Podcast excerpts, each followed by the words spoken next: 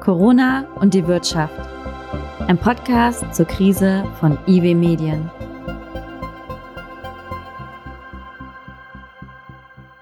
Liebe Hörerinnen, liebe Hörer, herzlich willkommen zu einer neuen Folge von Corona und die Wirtschaft, ein Podcast zur Krise.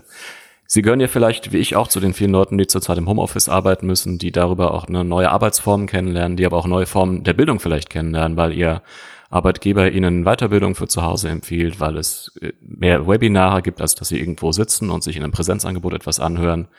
Deshalb soll das heute auch unser Thema sein. Ist das digitale Lernen ein Lernmodell für die Zukunft? Und was nehmen wir aus der Corona-Krise dafür mit?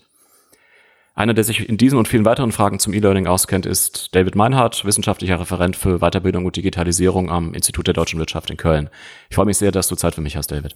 Hallo Nikolas, klar, gerne. Danke für die Einladung. Ja, mein Name ist Nikolaus Schönach, ich bin Wirtschaftsredakteur bei IW Medien, einer Kommunikationsagentur mit Schwerpunkt Wirtschaftsthemen in Köln und David und ich kennen uns von der Arbeit, weil wir sehr viel Kontakt mit unseren Kollegen aus dem Institut der deutschen Wirtschaft haben und normalerweise mit denen auch mal eher in der Cafeteria und oder mal abends in der Kneipe sitzen als jetzt in der Videokonferenz, aber das machen halt die aktuellen Umstände. Deshalb David, vielleicht kannst du dich auch noch mal kurz vorstellen und den Hörern erzählen, wer du bist und was. Ja, mein Name ist David Meinhardt. Ich beschäftige mich jetzt seit etwa zehn Jahren mit Themen rund um digitale Medien und E-Learning. Zuerst an mehreren Unis hier in Nordrhein-Westfalen, äh, bei denen ich Dozenten für den E-Learning-Einsatz fit gemacht habe. Und seit ziemlich genau drei Jahren bin ich jetzt hier im IW und beschäftige mich dann äh, mit E-Learning im betrieblichen Umfeld. Zuerst war ich im KOFA, im Kompetenzzentrum Fachkräftesicherung, wo wir uns dann insbesondere um kleine und mittelständische Unternehmen bemüht haben. Und seit November letzten Jahres bin ich Teamleiter im Projekt Netzwerk Q40 und da beschäftigen wir uns insbesondere mit der Qualifizierung von betrieblichen Ausbilderinnen und Ausbildern. Mhm. Wenn du jetzt mal so ganz pars pro Toto auf die Corona-Krise guckst, David, glaubst du, dass das ein Durchbruch fürs E-Learning sein kann? Dass das den Status quo, wie wir bislang beim E-Learning haben, voranbringen wird? Also ob es wirklich der Durchbruch ist, das wird sich erst mittelfristig zeigen. Was man aber jetzt schon ganz klar sehen kann, ist, dass offensichtlich mehr funktioniert und mehr möglich ist, als man vielleicht zuvor gedacht hat. Also von jetzt auf gleich mussten Schulen, äh, die allgemeinbildenden, aber auch die beruflichen Schulen, äh, aber auch die Ausbildung und Weiterbildung im Betrieb umstellen. Ja, also man konnte auf einmal nicht mehr in die üblichen Räumlichkeiten gehen und äh, da wurde E-Learning auch das eine oder andere Mal bestimmt als Notnagel genommen, weil ansonsten halt gar nichts mehr geht. Und jetzt merken viele, ähm, wie praktisch das doch sein kann, nicht alle Lernenden in so ein ganz enges zeitliches und räumliches Korsett zu zwängen. Und äh, das wird bestimmt uns auch noch über längere Zeit danach weiter begleiten. Und das finde ich eine positive Entwicklung.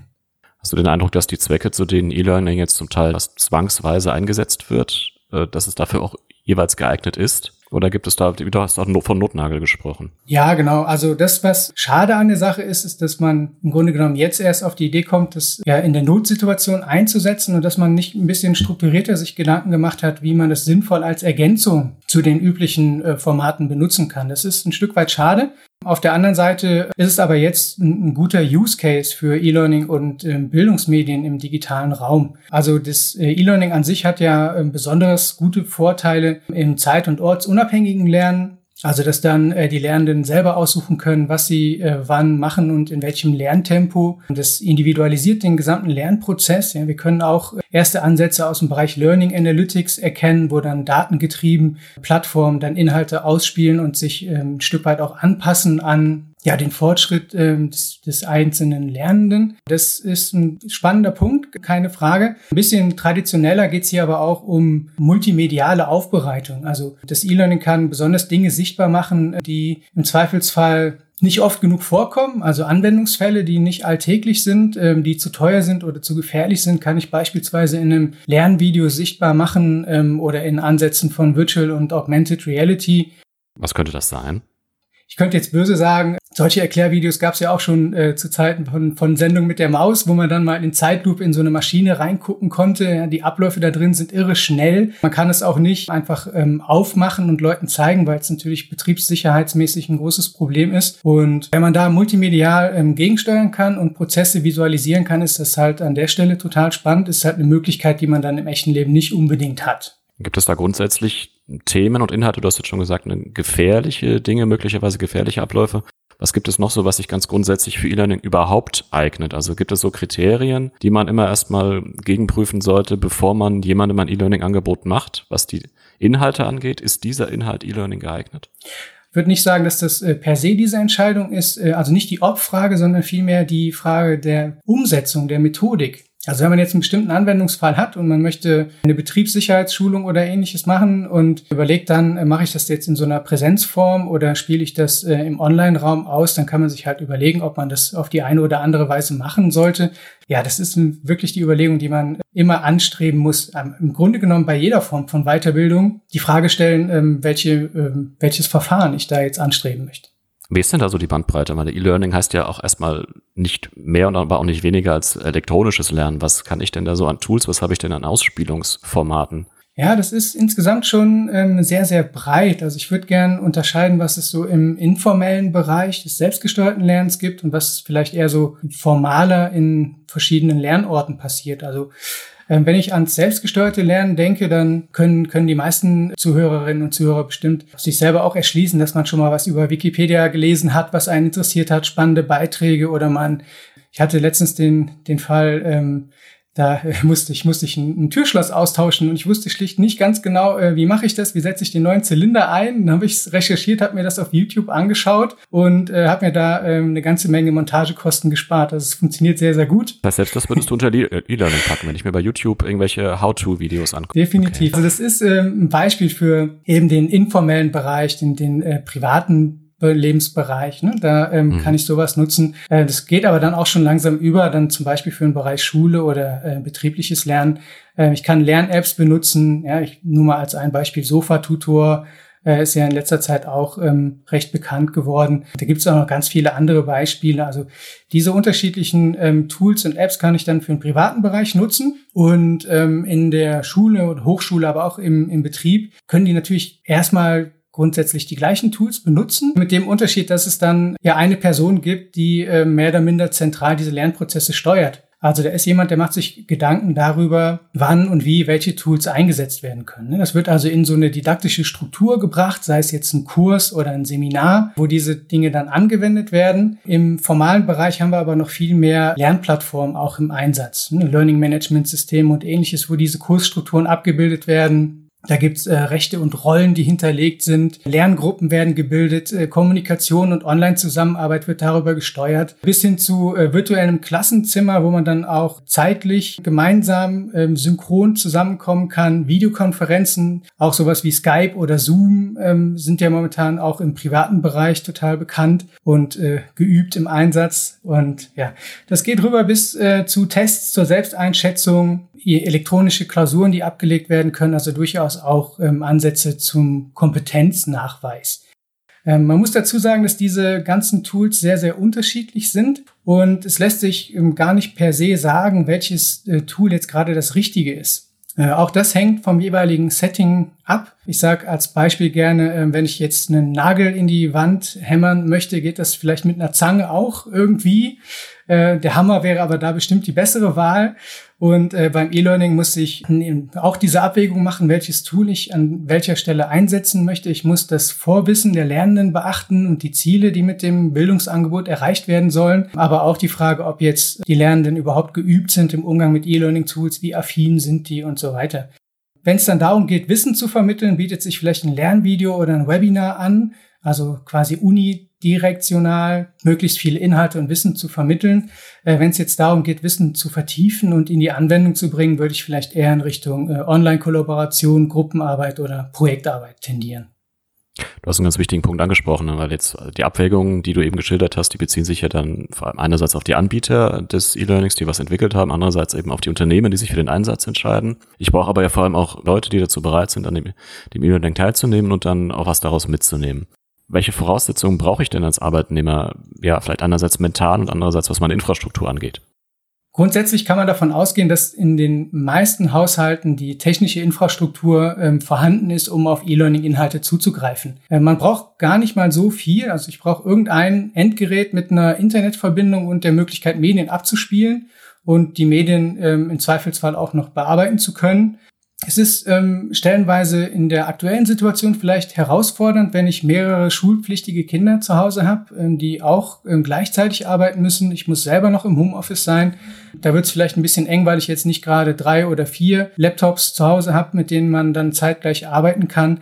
Aber im Großen und Ganzen ähm, sind die Einstiegshürden schon sehr, sehr klein. Das war ähm, früher anders. So in der ersten E-Learning-Welle, die irgendwo in den 90ern spätestens ähm, ja, hindatiert werden kann. Und das ist auch so eine Phase, die äh, viele, die länger im Geschäft sind, noch so im Kopf haben. Also Ende der 90er, Anfang der 2000er gab es auch schon mal diese E-Learning-Welle, teilweise auch begleitet von ja ein Stück weit überzogenen Hoffnungen oder Vorstellungen. So, ja, wenn es in der Form sich die Entwicklung weiterträgt, dann braucht man gar nicht mehr so viel Ressourcen in der Schule und in der Hochschule, dann wird das zum Selbstläufer, dann läuft das alles elektronisch ab. Es war natürlich eine äh, spektakuläre Bauchlandung teilweise.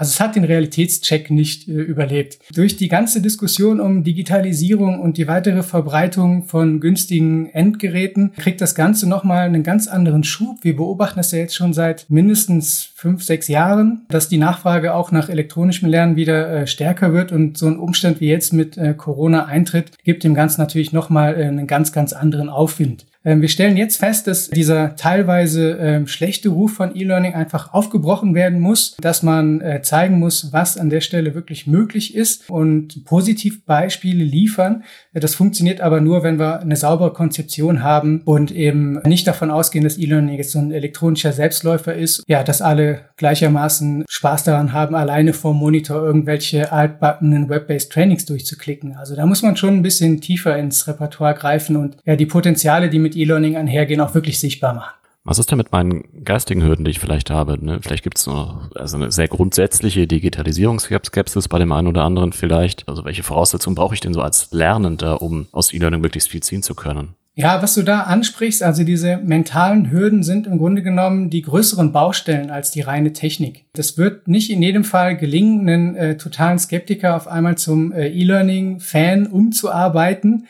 Ähm, aber man stellt in der Praxis fest, dass ja mit ein bisschen Fingerspitzengefühl und einem langsamen Heranführen äh, das sehr, sehr gut gelingen kann. Äh, Im Betrieb beobachten wir das auch, gerade insbesondere ähm, in Zeiten von Corona, dass alteingesessene Ausbildungsleiterinnen und Leiter, die früher nie was damit hätten anfangen können, ja, jetzt in der Situation angehalten sind, äh, E-Learning umzusetzen. Und wenn man die mit auf die Reise nimmt und ein bisschen technische Unterstützung bietet, dass die sich schon dafür begeistern lassen. Also diese Hürden lassen sich Schritt für Schritt abbauen. Und vielleicht ist es gerade auch der nötige Impuls, den wir durch Corona kriegen, ähm, diese Hürden auch endgültig einzureißen. Es wird ja dann wahrscheinlich auch darum gehen, dass die Mitarbeiter, die am Ende in den Webinaren sitzen oder sich die Erklärvideos angucken, bereit dazu sind. Und auch da wäre dann die einzige sinnvolle Herangehensweise, nach und nach Vorbehalte abzubauen oder die von Anfang an mitzunehmen in so einer Situation. Genau, das, das ist auch der Knackpunkt, ähm, den ich da sehe. Also man sollte bei der Neueinführung von so einem Online-Lernangebot möglichst früh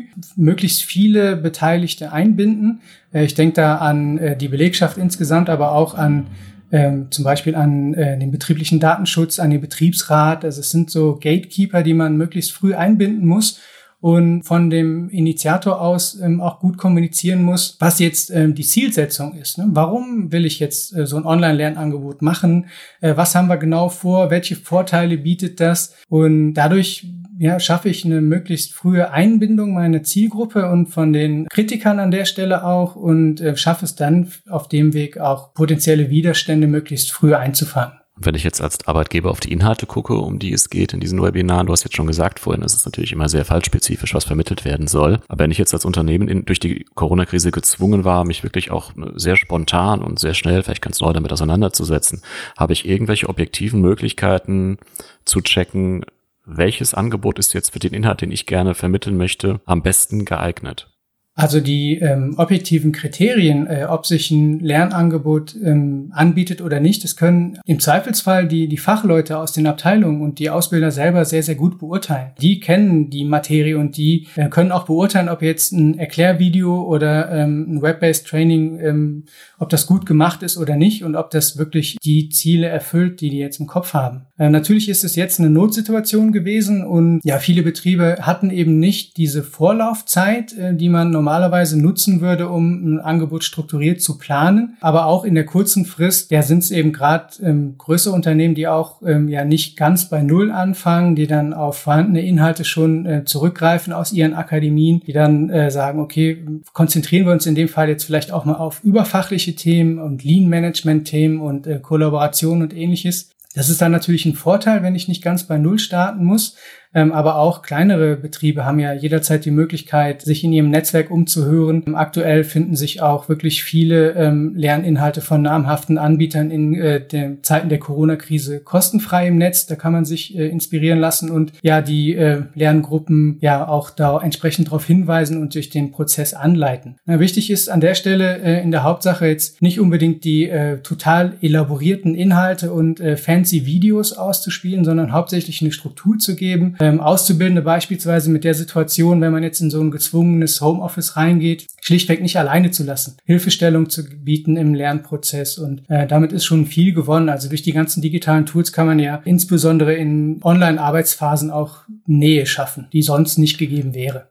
Wie finde ich denn da das richtige Maß? Weil man ja da sehr schnell wahrscheinlich auch dabei ist, dass der Lernende sich zu sehr kontrolliert fühlt, wenn man der Arbeitgeber einerseits hingeht und sagt, ich gebe dir ja auch ein eigenverantwortliches Lernen an die Hand. Andererseits gucke ich dir aber doch trotzdem über die Schulter. Wie lassen sich solche Begleitprozesse durch das Unternehmen sinnvoll aufsetzen? Also das ähm, ist sehr stark von der Zielgruppe abhängig. Bei Auszubildenden haben wir ja weiterhin auch eine Fürsorgepflicht im Betrieb. Also die dürfen die Auszubildenden auch nicht ohne weiteres alleine lassen. Wenn ich jetzt eine erfahrene Fachkraft habe, die im Homeoffice äh, sich noch bestimmte Inhalte aneignet, um da nach der Krise weiter mitzuarbeiten, ist bestimmt weniger Steuerung nötig. Da muss ich ein Fingerspitzengefühl beweisen und äh, mich auch ein Stück weit rantasten. Also wenn ich jetzt wirklich äh, stündlich äh, Videocalls mache und schaue, ist äh, der oder diejenige jetzt vorm Rechner nicht, wie auch ja nicht eingeschlafen oder spült jetzt gerade oder putzt, da schießt sich bestimmt ein bisschen übers Ziel hinaus. Aber ich sag mal, wenigstens einmal am Tag ähm, einen kurzen, kurzen Good Morning Kickoff zu machen oder so, ne, zu schauen, ähm, ob alle gut im Tag angekommen sind und äh, ob alle mit ausreichend Arbeit versorgt sind, das äh, schadet an der Stelle bestimmt nicht. Wenn ich jetzt als Arbeitnehmer ein E-Learning-Angebote wahrnehme, dann möchte ich ja vielleicht auch was davon haben. Also nicht nur in meiner täglichen Arbeit, sondern vielleicht auch was, was ich nach außen vorzeigen kann. Und mache ich zum Beispiel, ne, wenn ich ein, ich nenne es jetzt mal, was formal anerkannt ist, wie zum Beispiel einen Meisterlehrgang mache, dann habe ich am Ende meinen Industriemeister da stehen. Wie sieht das im E-Learning aus? Gibt es da in bestimmten Angeboten auch schon eine, eine etablierte Qualitätskennzeichen? Gibt es da etablierte Zeugnisse, die mich ausweisen als jemanden, der ein ganz bestimmtes Angebot durchlaufen hat und damit auch ja, bestimmte Skills erworben hat? Also es gibt Zertifikate, die man im Online-Lernen erwerben kann. Ich denke da beispielsweise ähm, an Abschlüsse auf diesen sogenannten MOOC-Plattformen, also Massive Open Online-Kurse, die man ähm, besuchen kann. Von einer einheitlichen Zertifizierung oder Qualitätssicherung sind wir da momentan allerdings noch sehr, sehr weit entfernt. Wenn ich jetzt als Arbeitnehmer ein bestimmtes Online-Seminar belegt habe, meinetwegen zur HTML-Programmierung oder zu sonstigen Inhalten, dann kriege ich das zertifiziert und es kann in einem Bewerbungsprozess vielleicht ein positives Signal sein, was ich da dem zukünftigen, hoffentlich zukünftigen Arbeitgeber auch gegenüber geltend machen kann. Äh, wie stark dieses ähm, Signal allerdings gewertet wird und welche, welchem Gewicht dem zukommt, äh, steht und fällt mit der Akzeptanz eben beim Arbeitgeber. Was mich dann auch noch interessieren würde, eine Akzeptanz von E-Learning, zum Beispiel in Bewerbungen mit Zertifikaten, hat hier dann vielleicht auch damit zu tun, was die Wertschätzung für E-Learning insgesamt angeht. Ne? Wenn ich mich jetzt bei einem Arbeitgeber lande, wo die Personaler vielleicht einfach noch eine ganz andere Wertschätzung dem E-Learning gegenüber haben, als sie das gegenüber ne, einem klassischen, ich nenne es jetzt einfach mal ein Offline-Angebot haben. Wie ist das ausgeprägt? Hast du da so Eindrücke, wie Personaler das mittlerweile wahrnehmen und annehmen? Also ich würde von, von meinem Standpunkt schätzen, dass es in vielen Bereichen noch so ist, dass auf jeden Fall Angebote von bekannten Anbietern mehr gewichtet werden als ähm, Zertifikate von in Anführungsstrichen irgendeinem Online-Kursanbieter. Ja? Ich glaube, dass der Rang der zertifizierenden Stelle vielleicht sogar noch mehr Aussagekraft hat als das eigentliche Lernformat. Es ist ja auch so, dass ähm, in ja, mehr traditionell ausgerichteten äh, Fortbildungsangeboten ja auch E-Learning-Methoden zum Einsatz kommen, dass das äh, vermischt wird mit dem Präsenzlernen. Und es ist ja in dem Sinne keine, keine Abwertung von dem Angebot. Also das ist nicht unbedingt die Methode ausschlaggebend, aber die Bekanntheit vom Anbieter letzten Endes schon.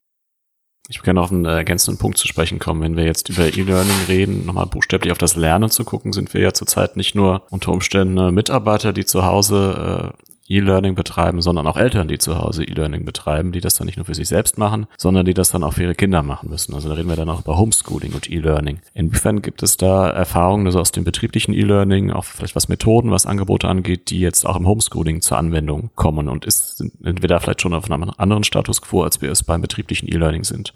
Also grundsätzlich sprechen wir da über sehr ähnliche Methoden wie im Betrieb oder in der, in der Hochschule letzten Endes auch. Es sind ja Verlängerungen von den Lernprozessen, die früher in der Schule stattgefunden haben, die jetzt nicht stattfinden können, äh, in den privaten Raum und ins äh, heimische Klassenzimmer hinein sozusagen. Also per se ähm, bedient man sich da dem gleichen methodischen Repertoire. Jetzt ist aber so, dass ähm, es kein strukturiertes Lernarrangement ist, was momentan zu Hause stattfindet, sondern ähm, das ganze Bildungssystem ist im Grunde genommen im Ausnahmezustand. Und so fühlt sich das für viele Eltern zu Hause auch an. Also man ist von heute auf morgen mehr oder weniger mit einem minimalen Vorlauf in diese Situation reingeschossen worden. Und das E-Learning ist an der Stelle nicht auf einem anderen Level. Es ist nur in einer ganz neuen Notwendigkeit angekommen, die halt vorher nicht hm. gegeben war das äh, ist sehr, sehr unterschiedlich, wie das aktuell gehandhabt wird. Also mir ähm, wurden in den letzten Wochen ganz ähm, verschiedene Fälle berichtet, also Situationen, in denen ähm, Lehrer wirklich schlecht lesbare Arbeitsblätter eingescannt haben, äh, relativ unstrukturiert äh, per E-Mail verschickt worden sind,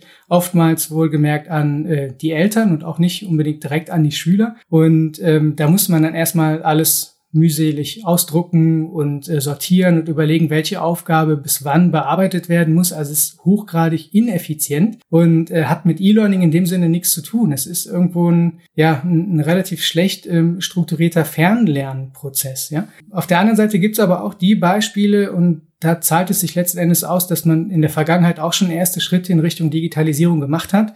Also solche Fälle, wo eine Lernplattform existiert, wo ich Lernprozesse strukturiert im Online-Raum abbilden kann. Ich kann Lernmaterialien zuweisen an einzelne Klassen, an einzelne Schülerinnen und Schüler. Äh, da kann man auch zeitliche Strukturen abbilden, welche Aufgabe bis wann abgegeben sein muss. Also es gibt da durchaus auch gute Beispiele, ähm, wie sowas ablaufen kann.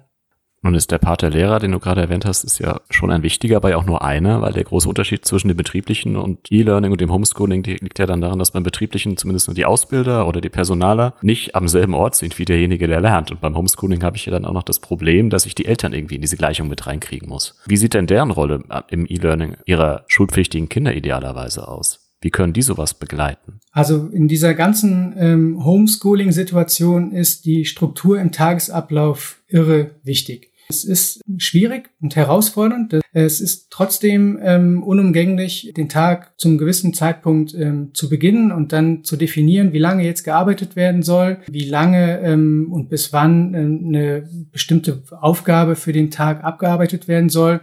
Es empfiehlt sich da auch, ja, Pausenzeiten einzuhalten und äh, die Eltern sind in dem Prozess natürlich die direkten ersten Ansprechpartner, sollten auch bestimmen, wann jetzt Pause gemacht wird und wann nicht und wann vielleicht mal eine halbe Stunde das Tablet auch zum Spaß benutzt wird und jetzt nicht zur Bearbeitung der Schulaufgaben. Das ist da wichtig. Aber die Eltern sind natürlich auch nicht losgelöst von allem jetzt nur noch fürs Lernen der eigenen Kinder da. Die haben auch noch Aufgaben, die weiterlaufen, müssen sich im Zweifel der eigenen Arbeit im Homeoffice widmen oder haben selber noch äh, zu lernen oder zu studieren.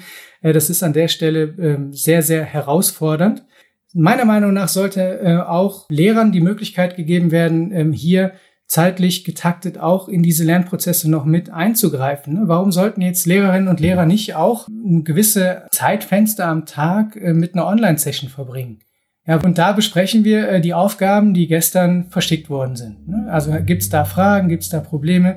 Ähm, da können auch die Eltern eingebunden sein, das ist ja keine Frage. Das ist ja auch der Vorteil. Also ich habe ja, kann ja über den äh, Online-Kanal viel direkter kommunizieren zwischen allen Beteiligten in dieser Situation. Also Eltern können mit den Lehrern auch Kontakt aufnehmen und sagen, ähm, dass das noch nicht verstanden worden ist oder dass da äh, Probleme in der Struktur der Aufgabe sind, äh, Zielstellung klären und so weiter. Ähm, und warum sollte nicht eine gewisse zeitliche Struktur dann auch da abgebildet werden. Voraussetzung ist, dass ich eine funktionierende Infrastruktur habe und ähm, dass jetzt bestimmte Plattformen wie Zoom, die ja auch sehr stark in der Diskussion war, äh, dass die ähm, datenschutzrechtliche Bedenken hat, ist mittlerweile ja jedem bekannt und äh, das Problem wird natürlich noch schwieriger, wenn ich dann äh, mit minderjährigen und schulpflichtigen Kindern dann auf diese Plattform gehe, ähm, wo äh, persönliche Daten ausgetauscht werden, wo vielleicht auch Lernschwächen offensichtlich werden. Da muss man natürlich auch ähm, vorsichtig sein und wenn es da ähm, rechtlich abgesichert, abgesicherte Plattformen gibt, die ja in der Schule auch schon vielleicht länger im Einsatz sind, ist das natürlich ein immenser Vorteil. Vor allem, weil dann auch die Lehrerinnen und Lehrer dann an der Stelle geübter sind, als wenn sie jetzt mit einem ganz neuen Tool von Null auf starten müssen. Mhm. Denkst du denn bei allen Schwierigkeiten, die du geschildert hast, dass Corona auch eben für das Thema Einsatz von E-Learning-Methoden in, in der Schule nochmal ein Schub sein könnte? Es wünscht sich natürlich niemand mehr so eine Situation, dass schulpflichtige Kinder dann wochenlang von zu Hause lernen müssen. Aber könnte das dann auch wieder in die Schulen zurückspielen in irgendeiner Form? Ja, das äh, ist denkbar, dass diese Erfahrung, was gut funktioniert und was online-mäßig und äh, E-Learning-technisch ähm, nicht so gut funktioniert, dass das ähm, weiterhin prägt, dass diese Erfahrungen sozusagen in die äh, Post-Corona-Ära hineingetragen werden. Ich wäre aber nicht überoptimistisch. Also die Traditionen in äh, Lehr-Lernformaten sind doch hartnäckiger, als man meint. Ich kann mir auch vorstellen, dass in vielen Fällen ähm, nach dieser Abwesenheit äh, vom Lernort Schule schnell wieder in den äh, üblichen Alltag auch zurückgefunden wird, dass dann äh, die Tradition äh, Präsenzunterricht und die allgemeine Taktung im Unterrichtsgeschehen sehr schnell wiederhergestellt ist.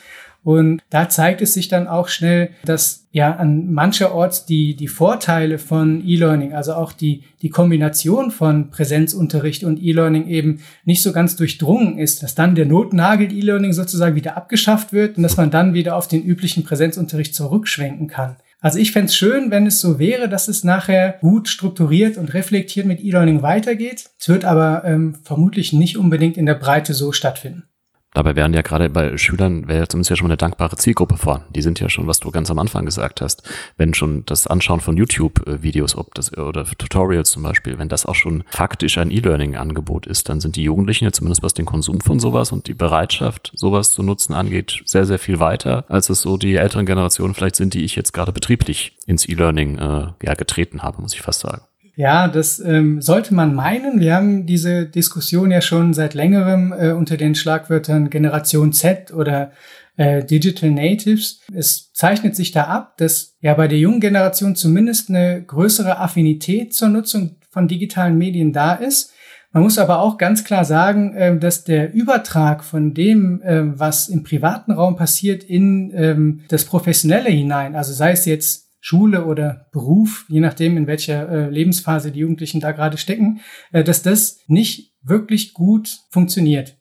Ja, das ist äh, ein Eindruck, den wir in äh, qualitativen Fallstudien sehr, sehr oft gespiegelt bekommen, dass beispielsweise die Nutzung von Social Media oder der, äh, wie du es auch sagst, der, der Konsum von äh, digitalen Medien nicht unbedingt gleichzusetzen ist damit, das Ganze strukturiert einzusetzen und damit äh, auch dauerhaft Wissen aufzubauen. Ne, also diese, diese Fähigkeit, dann ähm, auch in einem Lernprozess dran zu bleiben, kritisch zu hinterfragen, ob das Gesehene jetzt auch wirklich stimmt in der Form, ob die Qualität hinreichend ist oder ob es nicht vielleicht noch eine andere Meinung gibt. Also diese ähm, kritische Reflexion und, und äh, Dauerhaftigkeit im Lernen äh, können die meisten Schülerinnen und Schüler alleine nicht leisten. Und da ist es halt wichtig, dass dann äh, ja, Lehrpersonen da eine Unterstützung bieten. Äh, äh, vielleicht, wenn wir nochmal zurückgucken auf die andere Welt, über die wir gesprochen haben, nämlich auf die betriebliche Welt, auf die Arbeitswelt. Was würdest du dir da wünschen, was wie aus der jetzigen Ausnahmesituation, was den Einsatz von E-Learning, Aus- und Weiterbildung angeht, für die irgendwann mal wieder Normalsituation mitnehmen können? Also im Grunde genommen ähm, würde ich mir da ganz Ähnliches wünschen für, wie für den Bereich der Schule auch, nämlich dass man den Eindruck mitnimmt, äh, dass E-Learning auch in der aktuellen Krisensituation gut funktionieren kann, dass es aber auch äh, ja anreichernd für den Normalbetrieb sein kann. Da wäre es für mich sehr, sehr wichtig, dass man längerfristige Strukturen aufbaut, also sowohl in Technik investiert als auch in Konzepte und dann zu überlegen, wie kann ich mit digitalen Medien ähm, strukturiert Bildungsprozesse im Unternehmen unterstützen. Ja, und da gehen wir sehr stark in Richtung Blended Learning Konzepte, also welche Online-Anteile strukturiert das ergänzen können, was im Betrieb passiert. Da haben wir noch viel zu tun. Ähm, da ähm, ist es unglaublich wichtig, Ausbilderinnen und Ausbilder strukturiert hinzuführen, äh, genauso wie es wichtig ist, in die Lehrerbildung zu investieren, dass dann beispielsweise für den Bereich der betrieblichen Ausbildung auch wirklich alle am Lernprozess Beteiligten ja, wissen, worüber man spricht und wie man äh, didaktisch fundiert solche Konzepte fahren kann.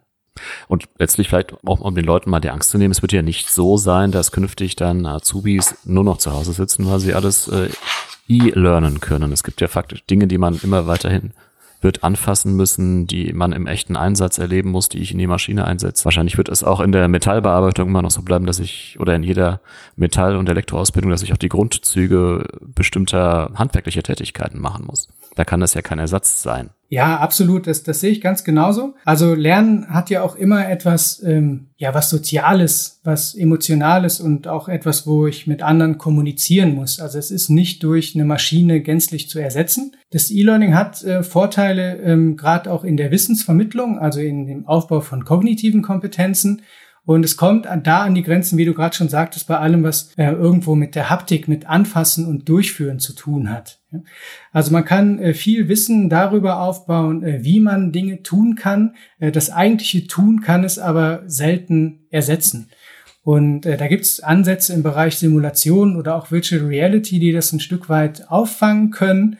Ähm, das wird aber insbesondere im gewerblichen Bereich dann an manchen Stellen schlichtweg eng, weil gerade manuelle Tätigkeiten müssen einfach langfristig eingeübt werden. Und da sehe ich aber auch keine Gefahr, dass äh, wir da Probleme kriegen, weil äh, unsere Zielgruppe langfristig alleine vom Rechner versauert. Soweit wird es nicht kommen. Also ähm, da äh, habe ich ganz viel Vertrauen äh, in die zuständigen Planerinnen und Planer in unserem Bildungssystem, dass die das zu einem äh, ganz guten Ausgleich kriegen. David, ganz herzlichen Dank für das Schlusswort und auch ganz herzlichen Dank für die ganzen spannenden Einblicke, die du uns vorher gegeben hast. Ja, sehr gerne. Hat Spaß gemacht. Danke dir. Liebe Hörerinnen, liebe Hörer, ich hoffe, auch Ihnen hat es Spaß gemacht und Sie haben einiges Interessantes mitgenommen, ob das jetzt für Ihre persönliche Weiterbildung ist oder möglicherweise auch Ansätze dafür, wie Sie mit Ihren Kindern das Homeschooling angenehm gestalten können, solange die Krise noch andauert. Ich hoffe, es hat Ihnen gefallen. Bis zur nächsten Ausgabe von Corona und die Wirtschaft, ein Podcast zur Krise. Bleiben Sie gesund. Das war Corona und die Wirtschaft. Ein Podcast zur Krise von IW Medien.